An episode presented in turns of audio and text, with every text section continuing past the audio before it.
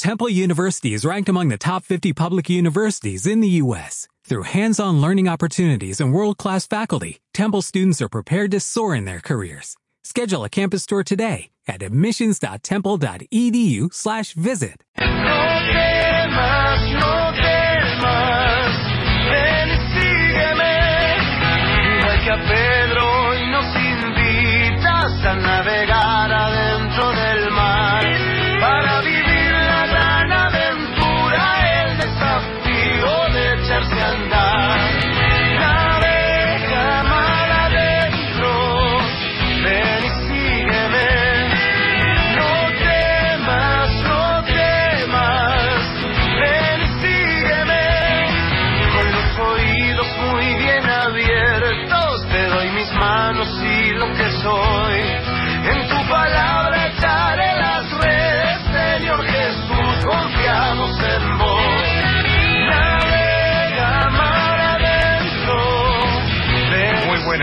amigos de Radio María, una vez más estamos en Catequesis junto al mar.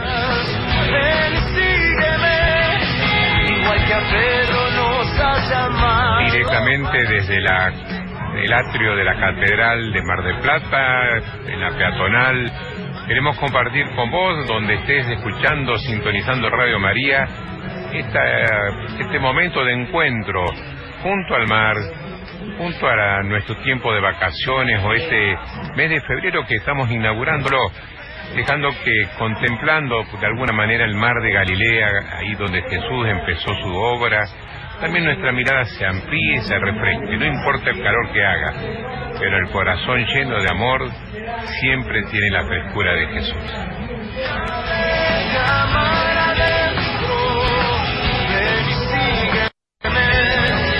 Radio María, el Instituto Superior de Catequesis Argentino y el CEDIER, el Centro de Formación que la Diócesis de Mar del Plata tiene y como siempre Pablo Careniani está con nosotros.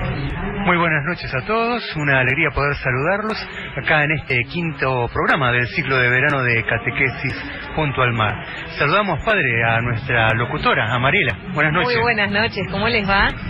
Muy bien y contentos, viste, despacito le vamos ganando la lluvia porque Ah, habíamos empezado nuestro nuestro programa teniendo lo que hacer en el atrio, pero ya venimos varios jueves con un tiempo muy lindo, hoy hace un día espectacular acá en Mar del Plata, mucho sol durante el día y eso que tiene Mar del Plata tan lindo, esa brisa que refresca la noche. Si nos estás escuchando desde tu casa, agarra el bolsito, no agarres campera y venite hasta el atrio de la catedral a presenciar el programa, ¿eh? Así es, y agradecemos a quienes hacen posible que vos nos escuches porque siempre están con la parte técnica nos permiten salir en sintonía.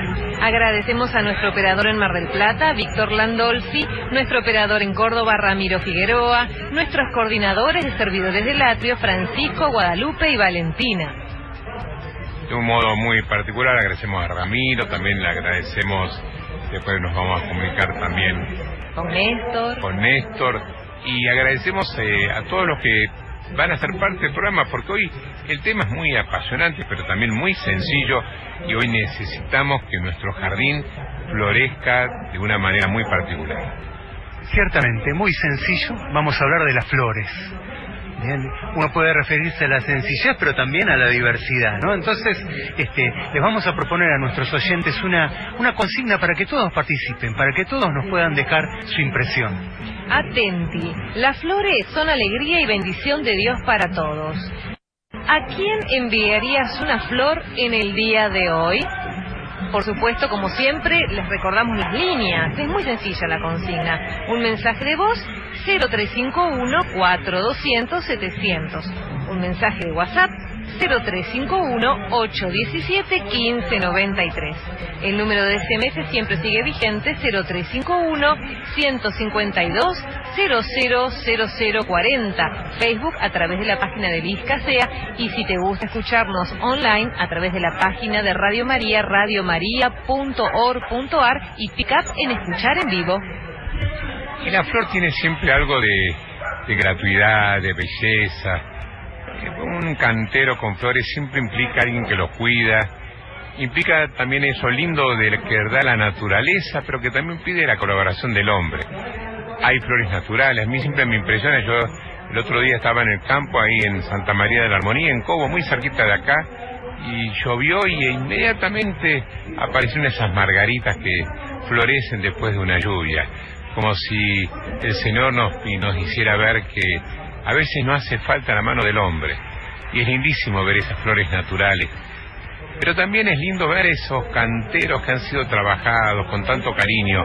Mar Plata tiene una belleza muy particular porque cada barrio tiene también sus flores, sus canteros que vos ves ahí también el cuidado, el detalle. Así Eh, es, sí. ¿No? Pero hoy la invitación es no solamente a contemplar la flor, sino que esa flor sea un signo de cariño, un signo de, de saludo, un signo de algo lindo que quiero decirle al otro. Y si me permiten, comenzamos nuestro programa diciendo que este programa lo hacemos entre todos y lo hacemos entre el ISCA también. Y hace, justamente hace unas poquitas horas, una flor, un una voluntaria del, del Instituto Superior de Catequesis, Mónica Pérez Malato, floreció para el cielo.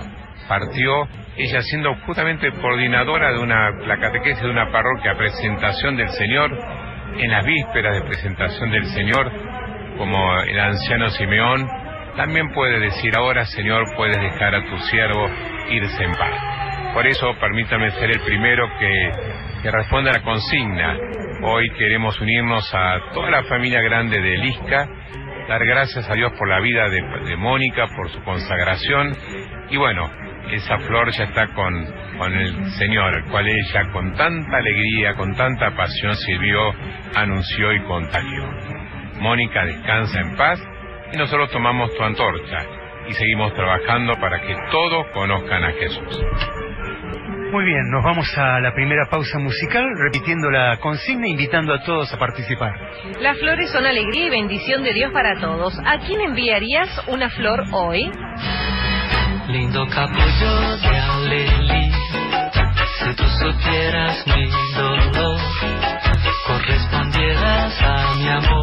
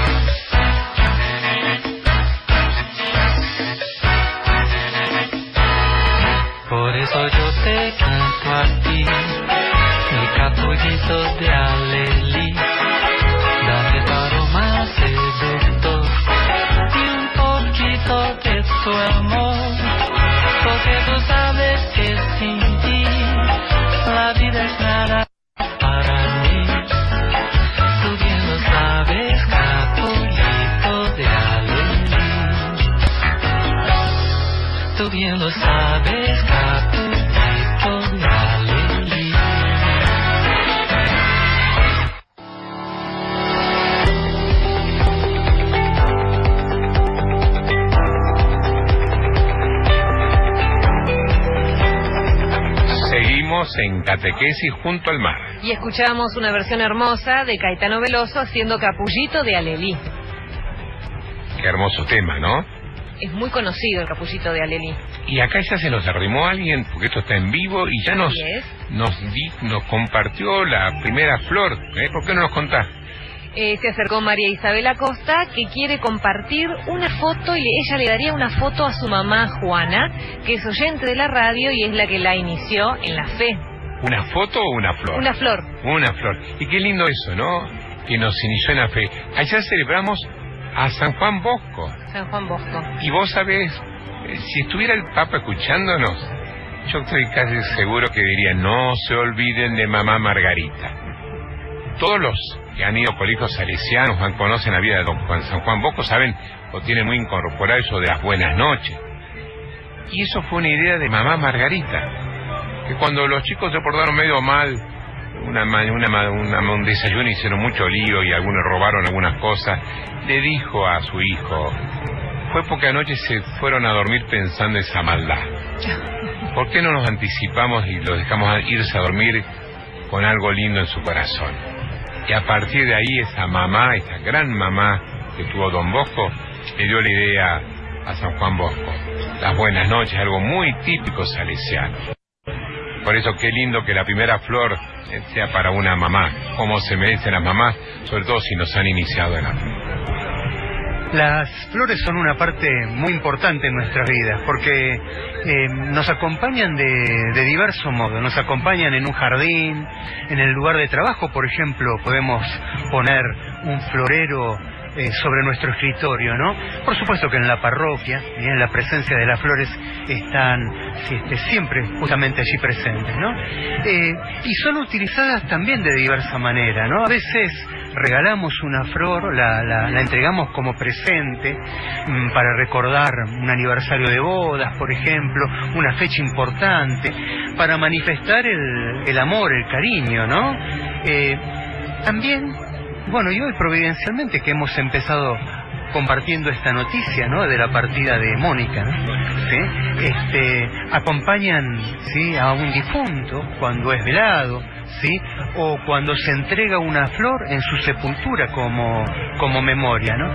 Recordábamos este, hoy eh, lo que el Papa Francisco decía en la celebración eh, del 2 de noviembre, no del 17, sino del año mil- 2016, ¿no? cuando insistía que el sentido de la conmemoración, ¿no? Dice que el, el cementerio es triste, porque nos recuerda a aquellos seres queridos que han partido, pero también nos recuerda el futuro de la muerte pero que en esa tristeza nosotros llevamos flores como signos de esperanza.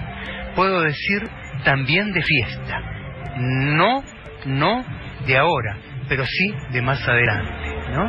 Digamos, como la flor llevada a- en la memoria de un ser querido que ha partido, sí, no es signo de tristeza, sino esperanza, esperanza segura, ¿sí? Este, en la resurrección, ¿no? Una vida venidera. Este, pero esto no es todo en el sentido que las flores tienen, ¿no? Porque muchas flores son terapéuticas. ¿Sí? Hay distintas regiones que este, ofrecen algún tecito hecho con, con flores. ¿No ha probado nunca, padre? No, no sabía que, mira, me estoy enterando que de flores, a ver, contame. Sí, tienen algunas propiedades terapéuticas, se utilizan ciertas flores justamente para que ¿sí? este, se pueda reconfortar ¿eh? frente a determinada dolencia, ¿no?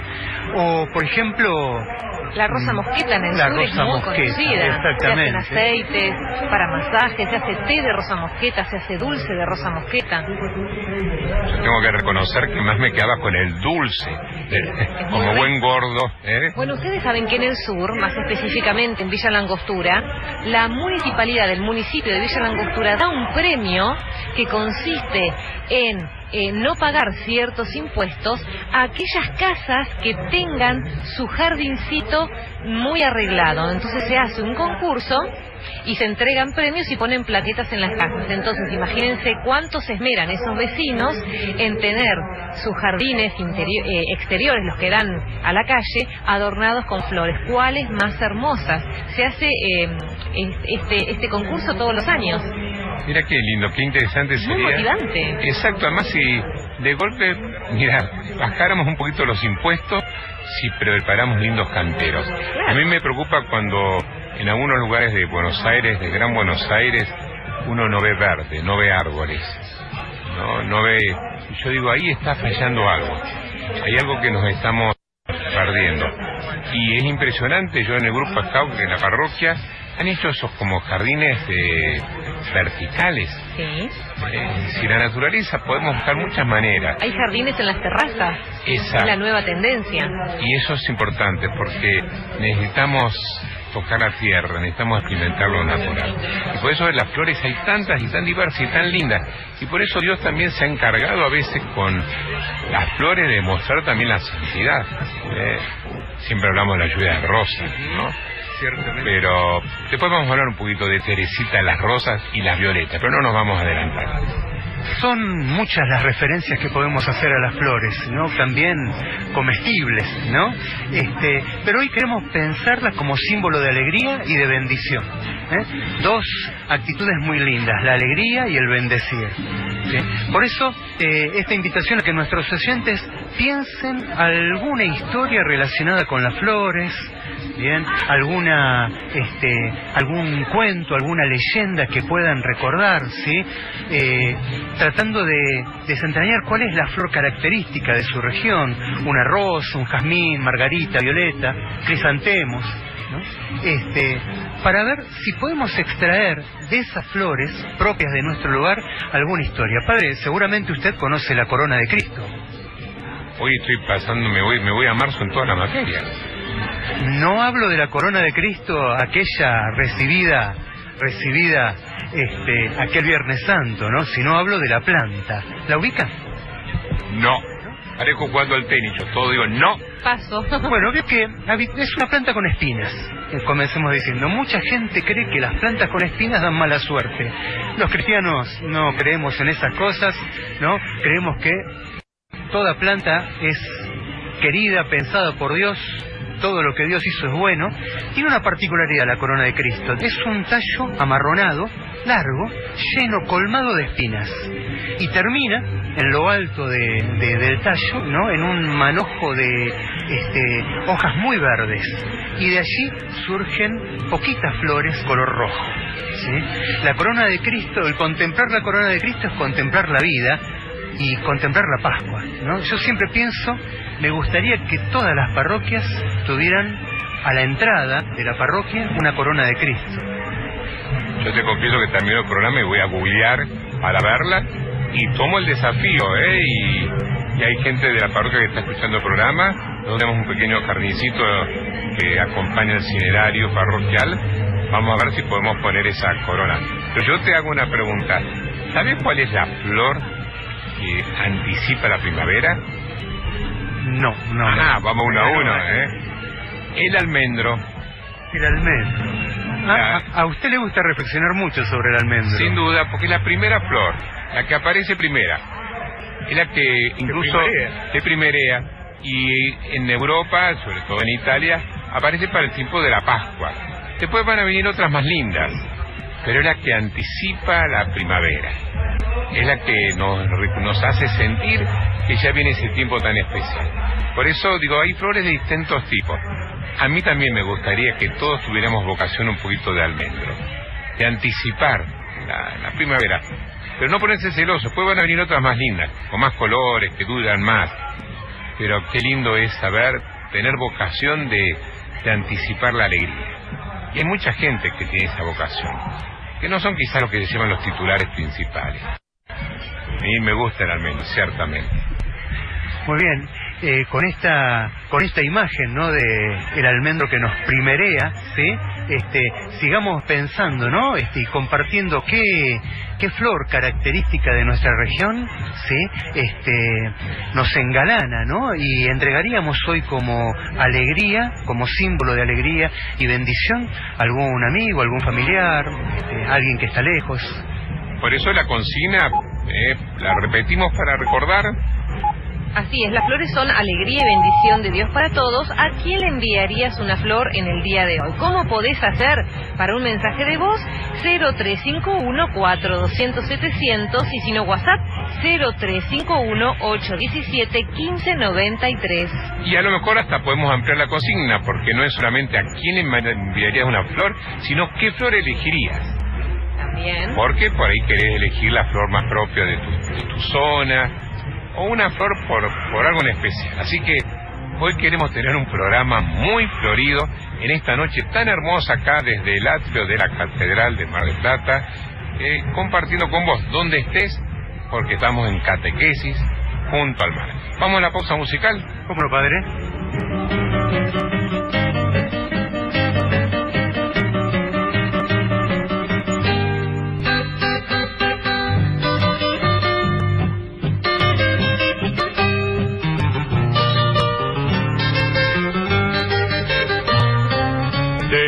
Déjame que te cuente, limeña.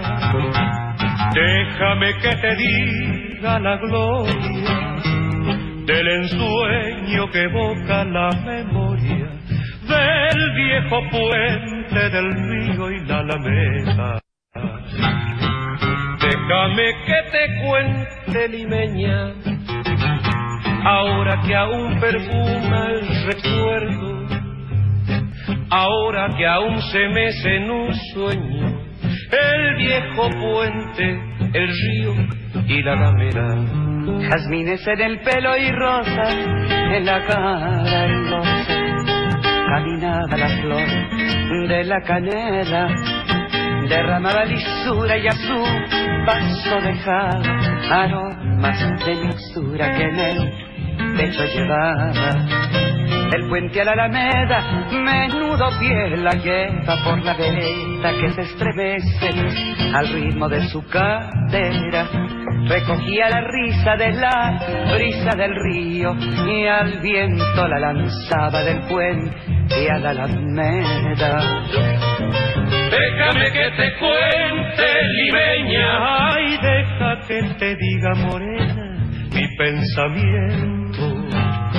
A ver si así despiertas del sueño, del sueño que entretiene morena tu sentimiento. Aspira de la lisura que da la flor de canela, adórnala con jazmines matizando su hermosura. Alfombra de nuevo el puente y engalana la alameda, que el río acompasará su paso por la vereda. Y recuerda que jazmines en el pelo y rosas en la cara airosa caminaba la flor de la canela, derramaba lisura y a su paso dejaba aromas de mixtura que en el pecho llevaba. Del puente a la alameda, menudo pie la lleva por la vereda que se estremece al ritmo de su cadera. Recogía la risa de la brisa del río y al viento la lanzaba. Puente a la alameda.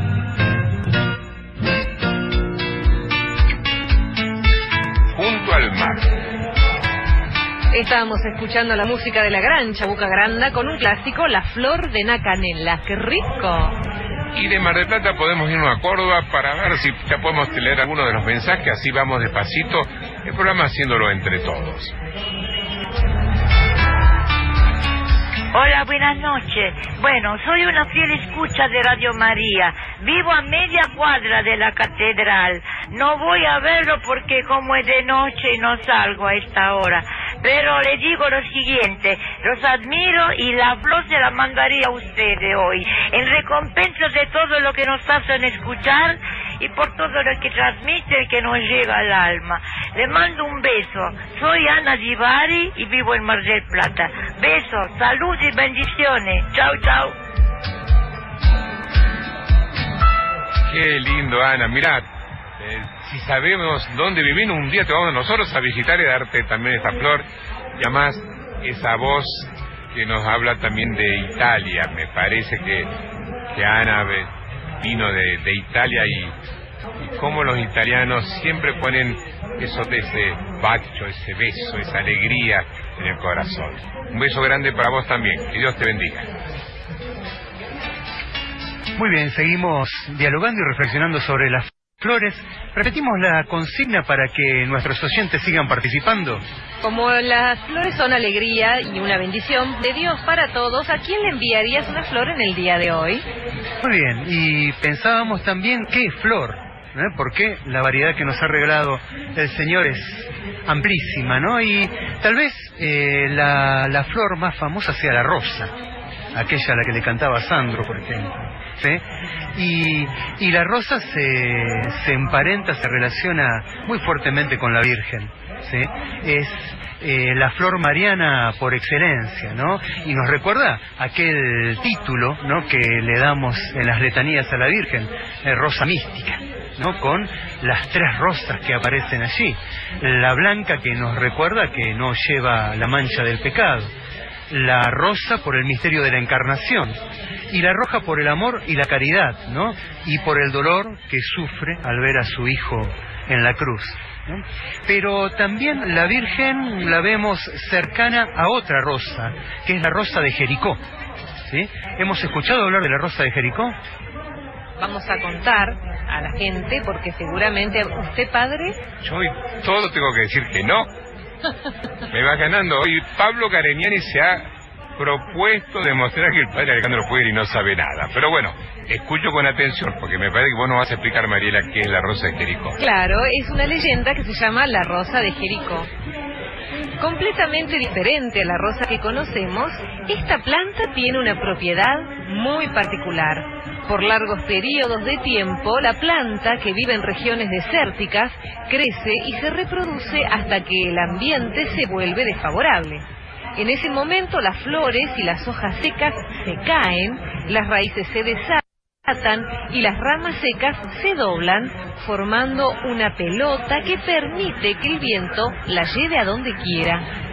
Es notable ver en las imágenes, ¿sí? y esto eh, hemos puesto algunas para que este, se puedan observar desde las redes sociales, cómo la rosa cuando se seca forma una pelota, ¿no? Y esto permite que el viento la lleve hacia donde el viento quiera. Y así se produzca la polinización. Exactamente, ¿no? Y ocurre algo muy particular, ¿no? Este, va a estar en esa condición hasta que aparezca la humedad. Las rosas de Jericó pueden ser transportadas por kilómetros, viviendo secas, sin nada de agua, durante mucho tiempo, hasta que encuentran un lugar húmedo. Cuando esto sucede, hunden sus raíces en la tierra y se abren, volviendo a florecer. La rosa de Jericó es llamada también flor de la resurrección, porque según lo que afirman algunos observadores, esta flor presenta la propiedad particular de morir para luego volver a florecer. Es muy interesante, ¿no? Ver este proceso en la en la flor de este en la rosa de Jericó, ¿no? Tan distinta a la rosa que nosotros habitualmente conocemos, pero la rosa de Jericó está asociada a un episodio en la infancia de Jesús. Porque al huir de Belén con el niño Jesús para liberarlo de la cruel matanza ordenada por el rey Herodes, la Sagrada Familia se vio obligada a atravesar las planicies de Jericó. Y cuando la Virgen bajó del asno que montaba, surgió a sus pies una pequeña flor delicada. María le sonrió a la pequeña flor porque entendió que brotaba de la tierra para saludar al niño Jesús. Durante la permanencia de Cristo en la tierra, las rosas de Jericó continuaron floreciendo y embelleciendo los campos, pero cuando el Salvador murió sobre la cruz, se secaron todas y murieron. Tres días después, cuenta la leyenda, cuando Cristo resucitó, las rosas de Jericó volvieron a florecer y a irradiar un dulce perfume. La creación toda nos habla, ¿no? De la acción salvadora de Dios, ¿no? Qué lindo es pensar, ¿sí? En que podemos ir encontrando distintos significados en el crecimiento de las plantas y en el desarrollo de las flores, ¿no? ¿Sí? Más allá de la descripción que podamos hacer de la planta y de la flor en sí, una descripción, por ejemplo, científica, encontrar otro tipo de significado, encontrar otra enseñanza, dejar que la creación nos hable. Yo no la conocía, la Rosa Jericó, pero me queda resonando algo muy lindo, ¿no? Cuando vos pensás de flores, pensás por ahí en tierra fértil, en ciertos climas que favorecen, pero esta rosa surge en el desierto y también misteriosamente en medio del dolor eh, surgen también flores.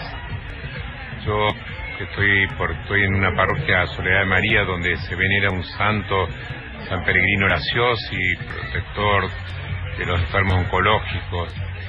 Me toca ver permanentemente personas que se acercan y cada mes los encuentro en la misa los primeros domingos de mes y veo florecer misteriosamente en medio del dolor flores tan hermosas. Y Dios las lleva, ¿eh? Dios las acompaña y las lleva a otros lugares y a veces algunos de ellos están internados en, en hospitales y son misioneros de Jesús y ellos mismos promueven, promueven la devoción a San Peregrino Graciosi. Por eso una palabrita también a vos que por ahí nos estás escuchando estás enfermo. Nosotros hoy de nuestro programa en Catequesis junto al mar queremos acercarnos a tu lecho de dolor, a vos que a lo mejor estás atravesando un momento de oscuridad, de anidez, saber que el Señor también ahí eh, florece, porque el Señor ha, que ha hecho eh, sacar del desierto, haré brotar fuentes de agua viva, también de tu desierto, de tu, de tu pequeño, de tu pequeña cruz, hace florecer rosas de Cristo. Así que Dios te bendiga de un modo particular a vos que estás atravesando un momento difícil, aquí en la enfermedad, en la oscuridad, en la aridez, no hay espinas sin rosa. Y tu espina va a ser muy fecunda. Ciertamente, ¿no? Y así nos lo enseña la, la creación, ¿no?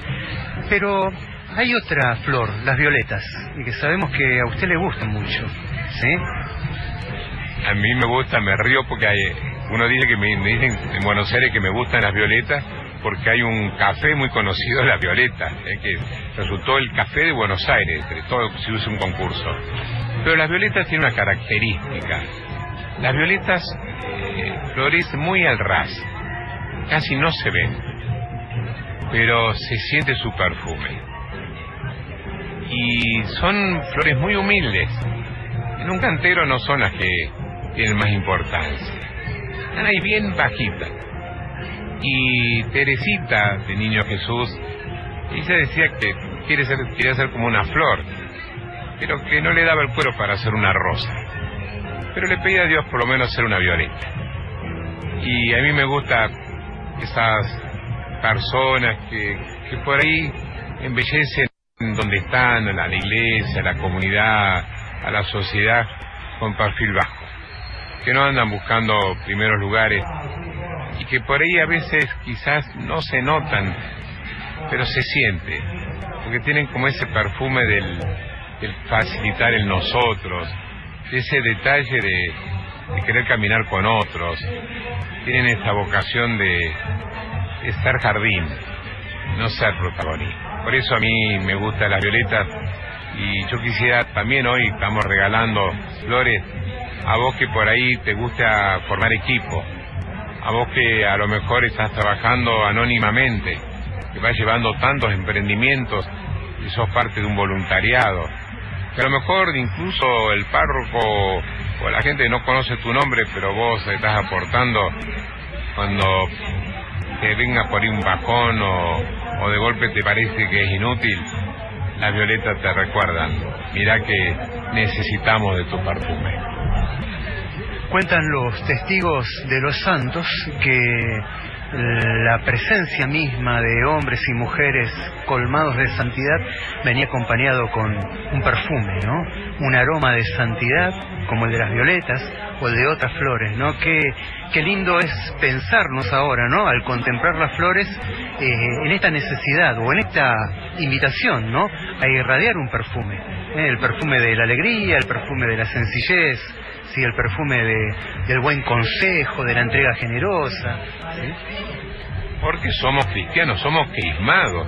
Yo creo que a veces nos perdemos un poquito esa, esa noción, ¿no? Que, que nuestro nombre viene de Cristo, pero del ungido, pero de aquel que está perfumado.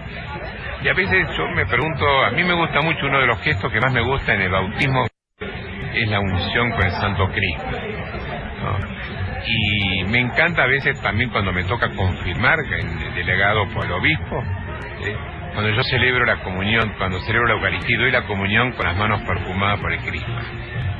Y me acuerdo que una vez un catequista me hizo reflexionar esos perfumes que llevaban para ungir el cuerpo de Cristo cuando resucitó. Hicieron. Y es que esos perfumes son los que el cristiano tenemos que tener nosotros. Con perfume de nardo, que era muy valioso. Ajá, mira cuando a ver, hoy tenemos creo que una visita especial, ¿no? ciertamente. Entonces le vamos a preguntar Un al que- especialista en el tema. un especialista, le vamos a, Pablo, vamos a dejar ese tema para cuando venga él y dejamos algo de suspenso. ¿Qué les parece si vamos a la pausa musical eh, y seguimos entre todos haciendo este programa Catequesis junto al mar? Hoy una catequesis muy florida, por cierto.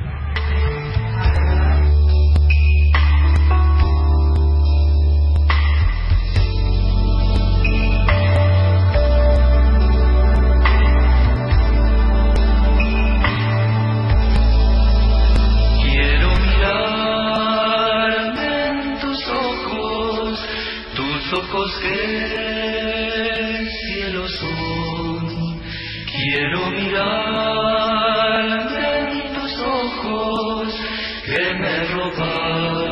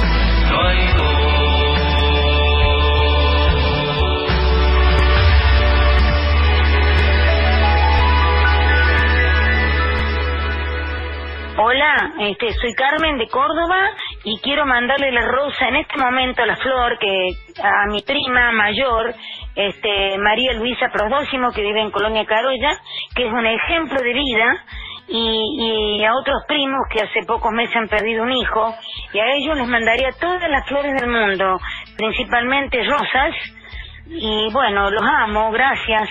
Gracias Radio María por todo lo que me dan. Todos los días la escucho y, y- y estoy muy contento con ustedes. Gracias. Hola, soy Silvia de Buenos Aires y le quiero mandar una rosa a mi hija Rosario de Sierra de los Padres. Somos las dos oyentes de Radio María. Que nos bendiga Dios.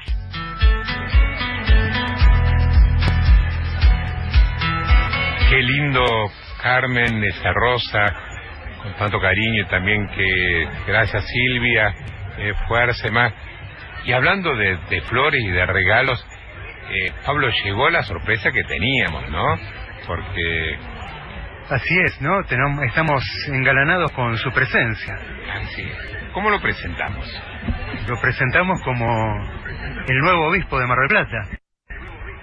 Bueno, ya tiene su... Ya se le acabó la garantía, ¿eh?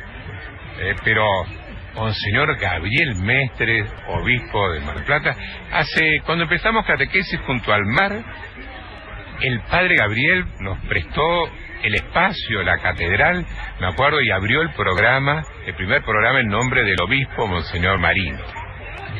Y ahora lo tenemos acá, ¿eh?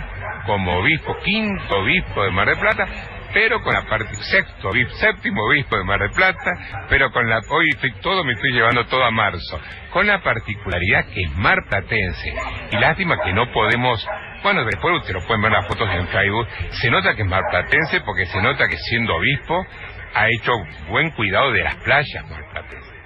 Buenas noches, Monseñor Gabriel. Buenas noches, Alejandro. Bueno, buenas noches a todos los que estamos aquí en Catequesis junto al mar, en las puertas de la Iglesia Catedral y bueno, y sobre todo todos los oyentes eh, de Radio María en esta noche. Qué lindo poder compartir con vos este programa, qué lindo poder compartir con vos este espacio que queremos eh, con la gente del CEDIER y con el, con el ISCA, eh, vos también estás en la comisión de, de catequesis pastoral bíblica, tratar de ayudar a contemplar lo que vivimos, porque la catequesis es también siempre poder mirar con ojos de fe la realidad cotidiana y de la experiencia que todos tenemos de que el veraneo siempre es un tiempo de gratuidad. Aunque podamos irnos afuera o no, es una invitación a poder este hacer un pequeño alto, poder contemplar la naturaleza, poder dedicar momentos más de encuentro familiar. Y Mar del Plata es la catedral del país.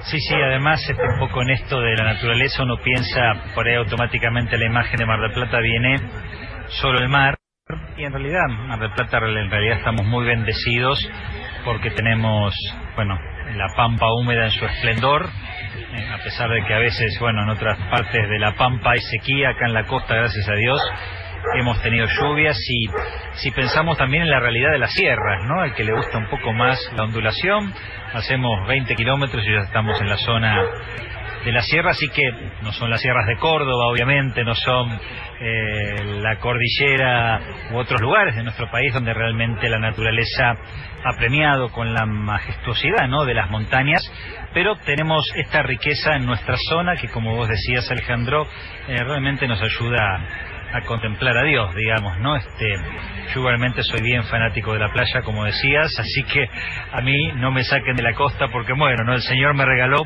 poder ser obispo de Mar del Plata, hubiera sufrido muchísimo si hubiera estado muy lejos de la costa, no solo en verano, que disfruto de la playa, sino del caminar incluso en invierno, ¿no? En pleno invierno, con mucho frío, eh, me encanta, digamos, este, poder caminar este, por la costa. Pero en verano sí, bueno, aprovechando muy bien, este, en la medida que puedo, los tiempos me dan, escapadas cortitas a, a la playa a nadar un poquito. Vos sabés, Gabriel, que ayer y estos días en, en la Montonera, allá en Pilar, un lugar que vos conocés porque es donde se reúnen los obispos, estaban sacerdotes y religiosas italianos de todos los países del Cono Sur, Chile, Uruguay, Perú, Paraguay, en un momento de encuentro que organiza la CHAI, la Conferencia Episcopal Italiana, como para ayudar, acompañarlos, agradecerles este servicio de evangelización. Era muy lindo ver tantos italianos que dejaron por un tiempo o algunos para siempre su tierra en esto de compartir la fe. Y ayer iban a Luján y me contaban, hoy yo hablé con algunos de ellos, que se pararon un ratito a rezar ante la tumba del cardenal Pironio. ¿No? Y yo digo, estamos hablando de flores, y qué flor, eh, linda flor eh, que tiene esta diócesis con ese hombre de Dios que, que todos esperamos que muy pronto podamos decir, este, ya es santo ciertamente, pero la iglesia lo reconozca. Qué, qué lindo, ¿no? Poder también sentirte que, bueno, vos sos parte de eso. Yo te dije el quinto, me equivoqué, el séptimo obispo, pero el profesor Pironio fue el segundo. El segundo. El segundo Después de. Monseñor Enrique Raúl, este, Piroño fue el segundo obispo de la diócesis de Mar del Plata.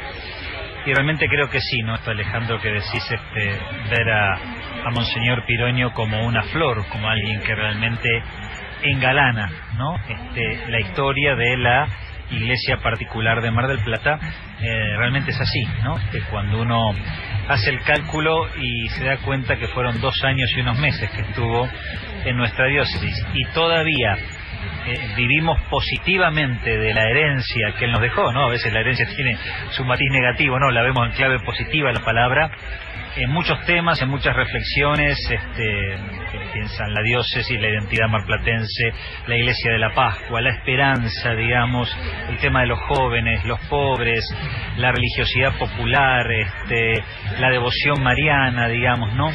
tantos temas, ¿eh? la, la preocupación particular por los sacerdotes, ¿no? que realmente son eh, una herencia positiva que engalana como una bella flor la historia de nuestra iglesia particular de Mar del Plata, que bueno, que toca la realidad de los marplatenses permanentes y la realidad de los hermanos marplatenses de la comunidad turística, que no son ajenos, ¿no? O sea, este tiempo para nosotros en todas las parroquias eh, costeras. Eh, lo he dicho en los lugares que he podido visitar y lo vivencié siendo párroco de la catedral, siendo párroco de Gesell como lugares turísticos, eh, que aquellos, bueno, que son turistas no son eh, turistas a secas, sino que son hermanos de la comunidad turística que visitan nuestra ciudad y bueno, y que muchos de ellos también tuvieron la gracia de conocer esta preciosa flor de nuestra historia diocesana eh, que ha sido y es Monseñor Pironi. A mí me impresiona mucho, este año tuve la posibilidad de compartir eh, la invasión de pueblos. Creo que este año, eh, este 18, se, cumple un número, si no me equivoco, hoy me estoy equivocando en todo. Yo creo que son 50. Perfecto. Ah, acá no me. 50. 50 años. Y uno que está trabajando en pastoral, ¿sabe lo que cuesta que haya cosas que tengan continuidad y que tengan continuidad pero al mismo tiempo que tengan novedad?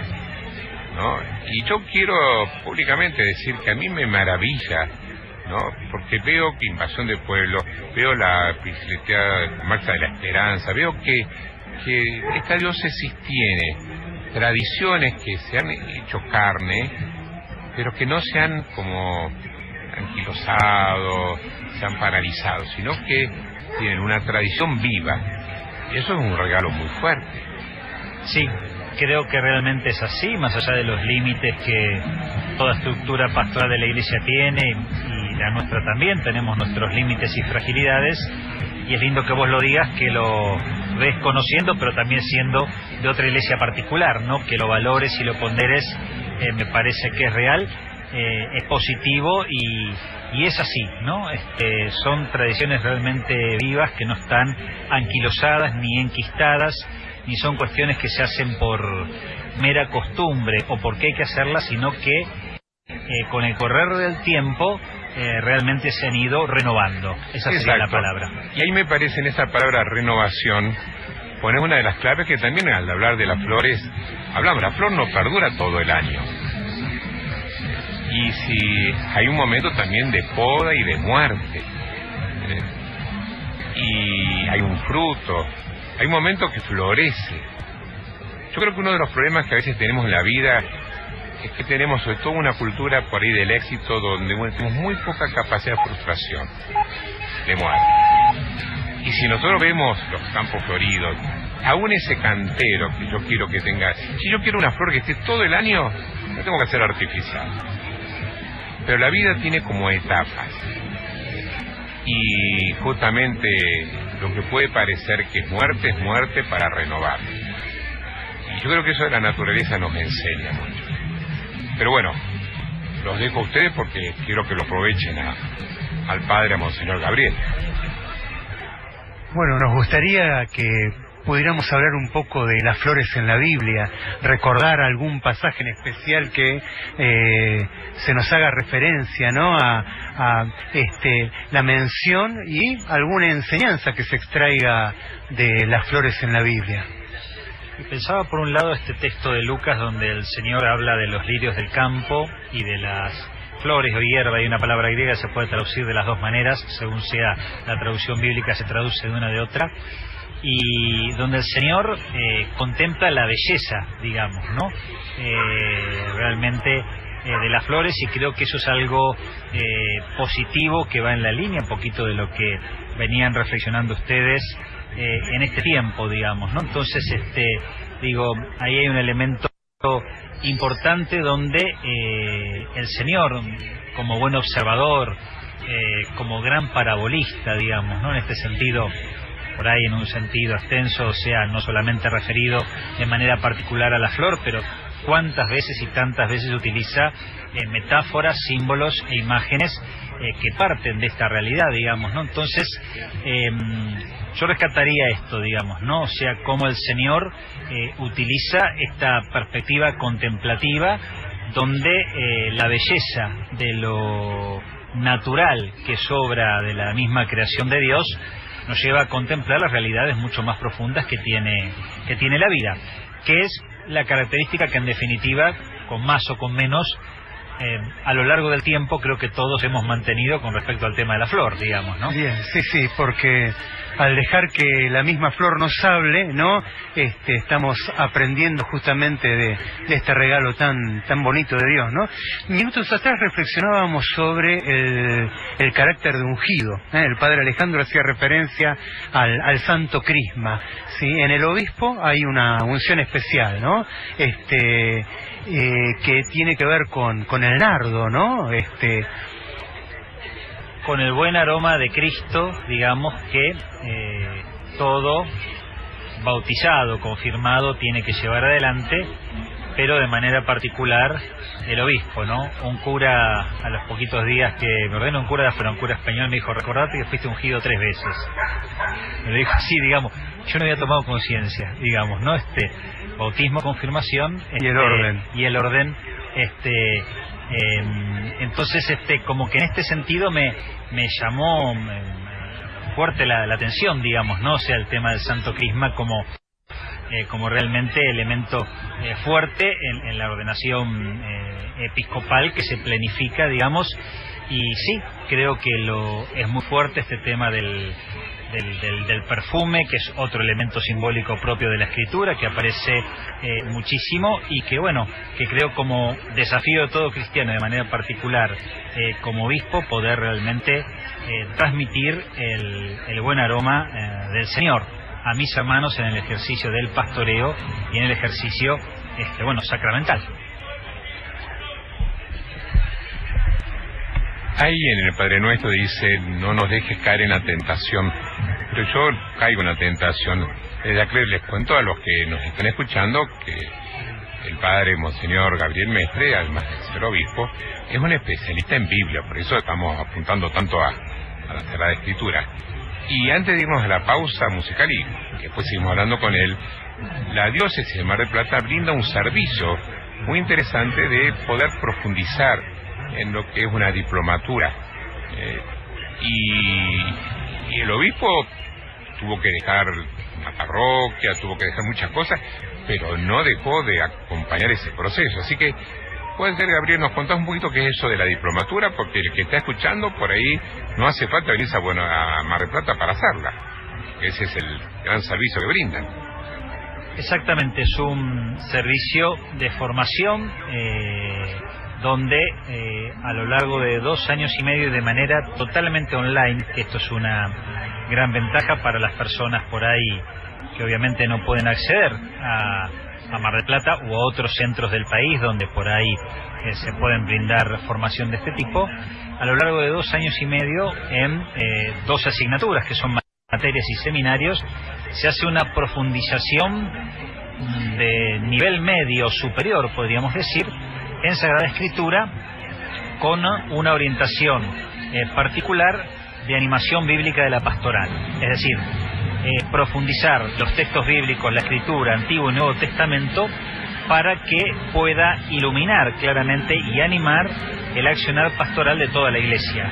La catequesis, los jóvenes, la pastoral caritativa, la pastoral de la misericordia, todos los ámbitos eh, de la vida pastoral de la Iglesia tienen que ser animados por la Sagrada Escritura, por la Biblia. Por eso, para que tenga interés, eh, se mete en el WordPress de COVIDI, con B corta, Comisión Bíblica, eh, perdón, B larga, Comisión Bíblica Diocesana. Estoy como Alejandro está con los números, yo estoy con las, con las letras. COVIDI, en el WordPress, y ahí tienen toda la información que ya en el mes de marzo comienza su segunda edición. Habíamos pensado demorar un poquito más este, por el trabajo que implica, pero realmente hubo mucho pedido, así que hacemos una edición un poquito limitada porque tenemos que terminar de preparar algunos tutores eh, para poder realmente encarar este eh, segundo inicio de la diplomatura en Sagrada Escritura con animación bíblica la pastoral que brinda el CEDIAR del Obispado de Mar del Plata.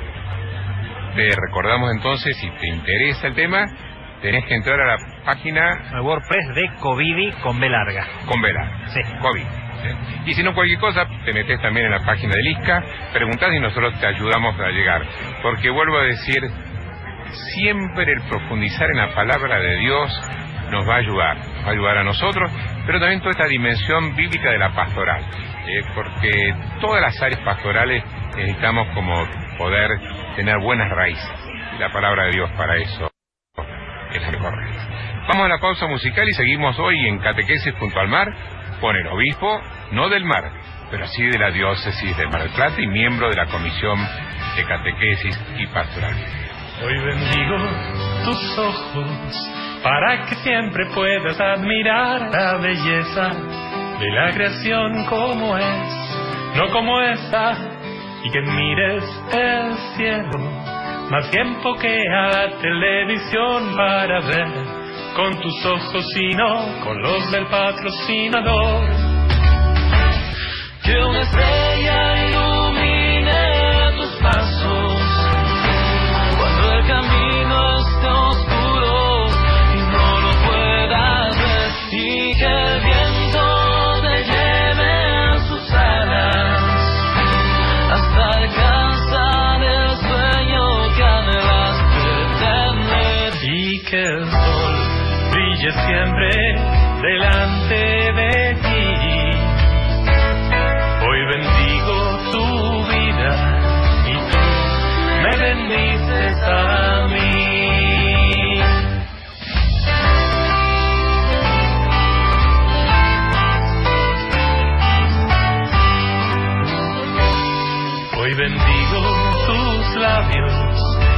palabras pueda encontrar el perdido, ese oasis donde su sed saciar, contagiar tu sonrisa y decir siempre y solo la verdad y al ritmo de tu corazón saborear cada canción. Y también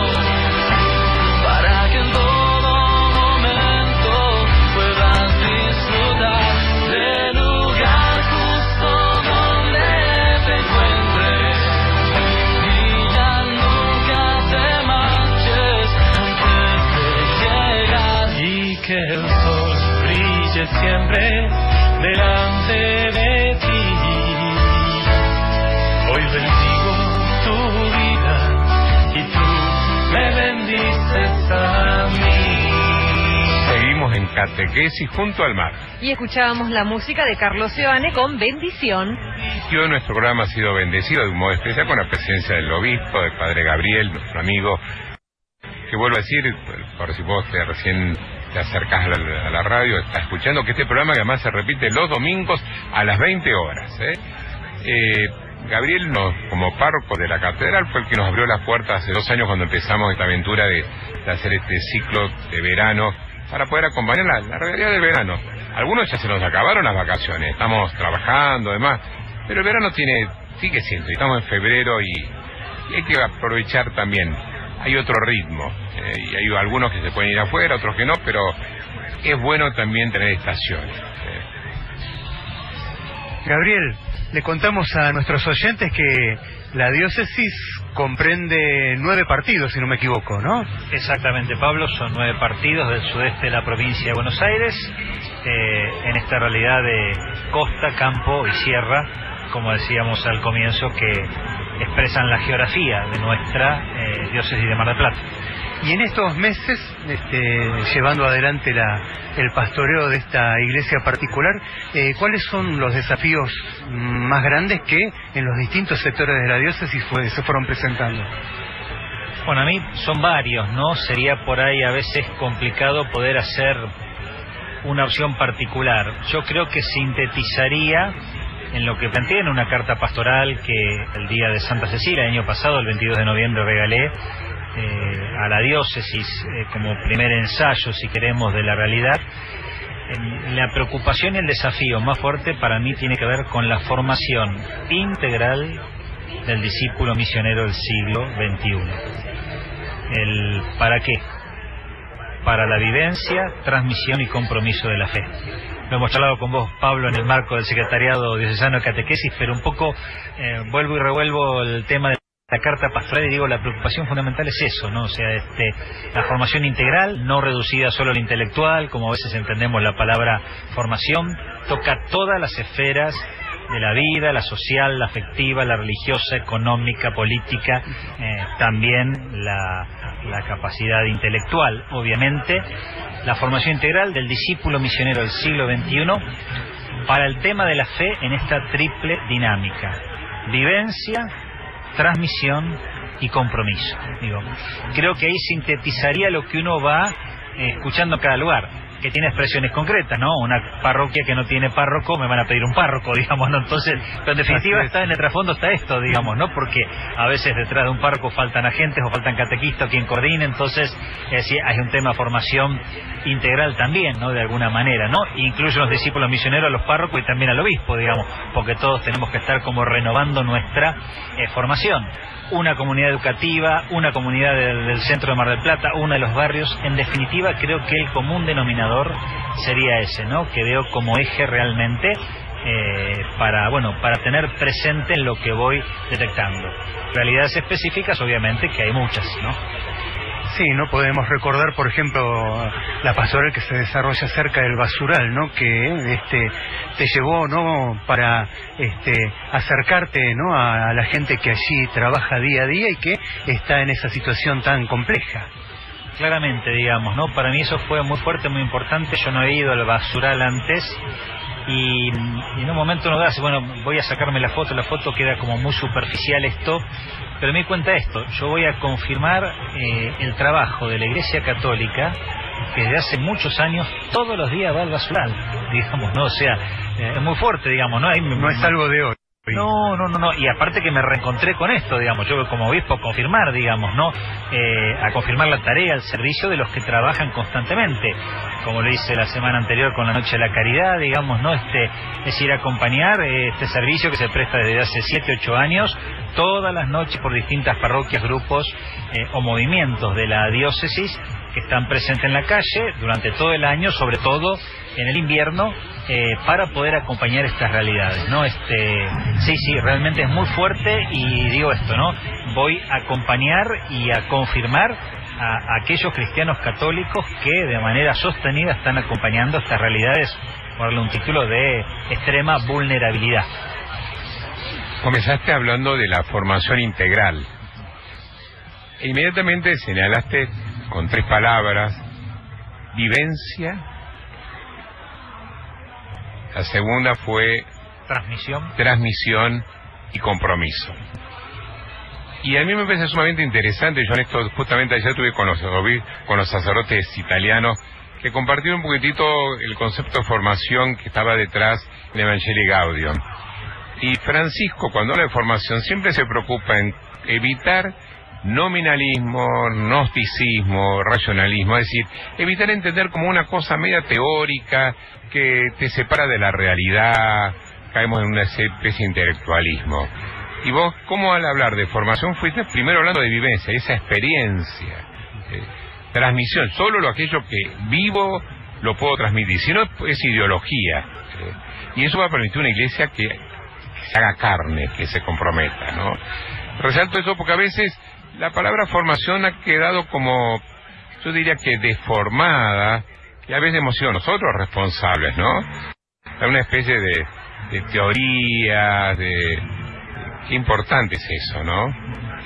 Claramente, y aparte, bueno, lo pensaba que así fue un insight en la primera reunión con el secretario de catequesis que Pablo estaba y Pablo se hizo eco de lo que dijo, de lo que dije yo, digamos, y a mí me quedó dando vuelta y después me di cuenta que no solamente era un tema para el ámbito específico del secretario de catequesis, sino que era transversal a toda la iglesia diocesana, este tema de eh, la vivencia, la transmisión y el compromiso de la fe, de manera específica para la catequesis y para cada una de las áreas eh, específicas, digamos, ¿no? Pero creo que sí, creo que es un gran eh, eh, desafío esto de recuperar el sentido de la palabra formación, que bueno, justamente por esta deformación que ha tenido, tenemos que calificarla, ¿no? De integral y ac- aclarar es- estas tres palabras, ¿no? ¿Qué es lo que nos pasa con el verbo griego que aparece tantas veces en la Biblia, sobre todo en el Evangelio de Juan, el verbo ginosco, que es conocer, Claro, nosotros corremos el riesgo cuando hablamos de conocimiento de pensarlo solo de la esfera intelectual. Y el ginosco, griego particularmente, el Evangelio de Juan es hacer experiencia de. Hacer experiencia de conocer a Cristo es hacer experiencia de encuentro con Cristo. Eso es lo propio de conocer y no dejarlo reducido solamente a la esfera intelectiva, intelectual, como habitualmente hacemos con el verbo conocer en español al menos. Sin duda. Y yo te decía que no, que hoy caigo en la tentación. Y yo tengo ganas de preguntarle a Monseñor Mestre, ¿ya tiene los tres puntitos del domingo que viene? Porque les cuento que él nos ayuda a todos, ¿eh? Yo soy uno de los sacerdotes que siempre está esperando esos tres puntitos, porque él acompaña también el, eh, el poder profundizar la palabra de Dios con algunas miradas, algunas pinceladas muy concretas.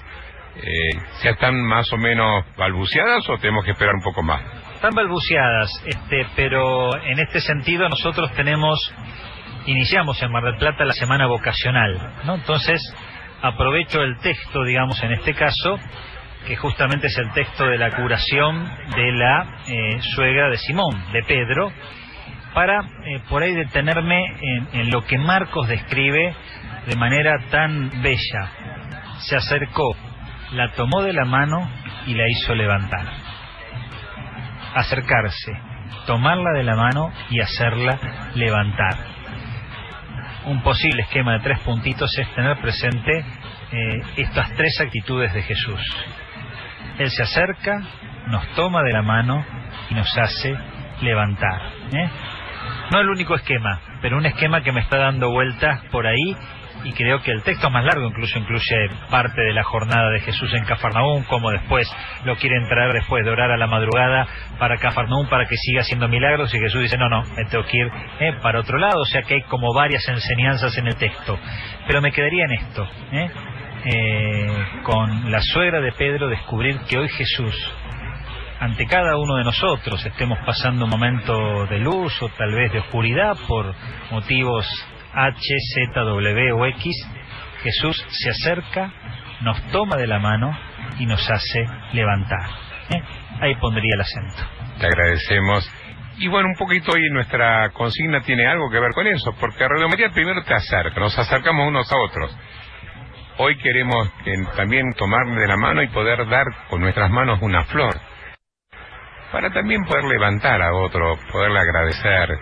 Por eso vamos a la pausa musical y después vamos cerrando el programa con Monseñor y con lo que vos nos has ido acercando, nos has ido regalando, para que todos podamos terminar nuestro programa con la alegría de saber que el Señor está con nosotros.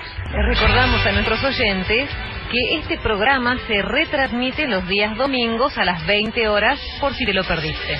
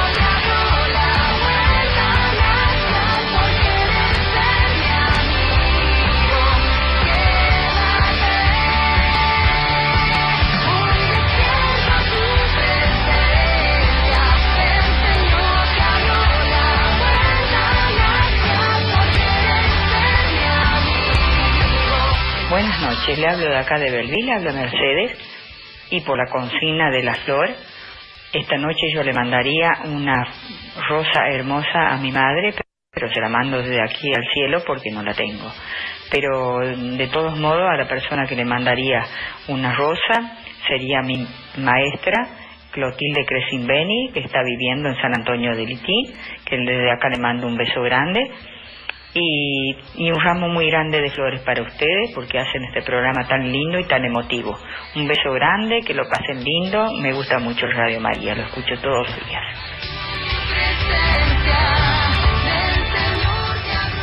Seguimos en catequesis junto al mar, nos estamos ya empezando a despedir. Y creo que tenemos algunos mensajes en Córdoba, porque les contamos, nosotros estamos en medio de la, del atro, acá en esta peatonal de tanta vida, es hermosísimo ver cuánta vida hay en, en esta peatonal de Mar del Plata. Hoy yo llegué un rato antes y estuve participando en clase de folclore. ¿eh? Y bueno, esas son las cosas lindas que tiene. Y estamos acá también nosotros compartiendo la vida. Pero entonces no tenemos computación, computadora, pero creo que Néstor nos va a ayudar a leer algunos de los mensajes que hacen que el programa lo hagamos entre todos. Néstor, ¿está por ahí en Córdoba? Sí, padre Alejandro, ¿cómo estás? Eh, un saludo grande para esa linda mesa con el padre Gabriel Mestre, con Pablo, con María. Y les cuento, te cuento, padre, que realmente ha llegado al corazón de nuestros oyentes esta consigna del día de hoy. Eh. Las flores realmente ha sido una muy buena idea. Te cuento, por ejemplo, mira, eh, nos escribe Ana, dice, deja saludos y bendiciones para todos y deja una flor para el equipo de Mar del Plata. También nos escribe Mabel desde San Juan. Ella le regala una flor a cada una de sus hermanas, especialmente a su madre, Rosa. Se llama Rosa, mira, nombre de flor. Después también Viviana, que deja flores para todos sus seres queridos, especialmente para Daniel. Y hay más mensajes que fueron llegando a lo largo del programa. Por ejemplo, este que envía Ricardo desde Oberá, en la provincia de Misiones. Es una belleza, dice, mi parroquia tenemos muchas flores, un jardín hermoso, ¿eh? Nos cuenta nuestro amigo Ricardo, después eh, también alguien que desde San Juan, Hilda, le envió una flor a su hija Silvina y a Sergio, que viven en Mar del Plata, allí en la ciudad donde están ustedes. Alguien desde Merlo, en San Luis, que le regala a su hija, Priscila, una flor que el próximo 2 de febrero, el día de la Candelaria, va a cumplir 16 años, ¿eh? así que se los ha llenado de luz. Después también un mensaje que llega desde Uruguay, desde la vecina Uruguay, desde Salto. Sergio dice, eh, yo tengo una rosa roja y azul para regalarle a mi novia, ¿eh? es mi más hermoso detalle. Bueno, muchísimos mensajes que han llegado desde distintos puntos de la Argentina, desde Bariloche, Pico Truncado en Santa Cruz, Río Cuarto. A todos les agradecemos Y bueno, desde aquí les enviamos a cada uno una flor. Gracias Néstor y qué, qué regalo Radio María, cómo nos, nos pone a todos en sintonía, nos permite estar unidos, la radio de la Virgen nos une. Y hoy hablábamos del Evangelio del domingo, se acercó, tomó de la mano y lo levantó. Y te vamos a pedir, Padre Gabriel, que a nosotros nos gusta terminar rezando, compartiendo ya un poquito el final de la jornada y hoy que nos ayudes a, sencillamente a cerrar el programa con una oración y, bueno, una de las tareas del obispo. ¿eh? El obispo bendice tres veces, acerca de bendición, eh, nos rebendice. ¿eh? Que nos puedas bendecir también a cada uno de los que somos parte de esta familia, de la radio y que hoy hemos compartido el programa. En el nombre del Padre, del Hijo y del Espíritu Santo. Amén. Señor de la paz y de la vida, en esta noche queremos una vez más abrir nuestro corazón a tu presencia, a la presencia de la flor de la fe, Señor, que nos has regalado la semilla de la fe que has puesto en nuestros corazones para que ella pueda realmente crecer y fructificar, como vos, Señor, lo has soñado para cada uno de nosotros. Te encomendamos la vida de cada uno de nosotros, de nuestras familias, de nuestros amigos y comunidades.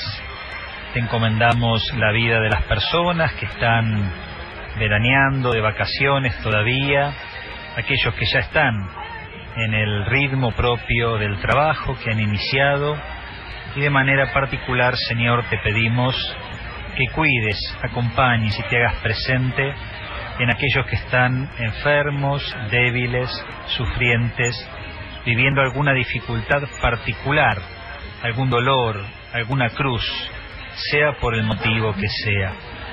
Que la flor de la fe, Señor, que nos ha regalado, sea para nosotros, sea para los que están de manera particular sufriendo, sea fortaleza en el corazón y principio de esperanza para que a imagen de la solidez de tu Madre y nuestra Madre, la Santísima Virgen María, puedan y podamos seguir siempre adelante con esperanza. Y que la bendición de Dios Todopoderoso, que es Padre, Hijo y Espíritu Santo, descienda sobre ustedes y permanezca para siempre. Amén. Nos encontramos el jueves que viene desde Mar del Plata, en Catequesis, junto al mar, siempre con la radio de María.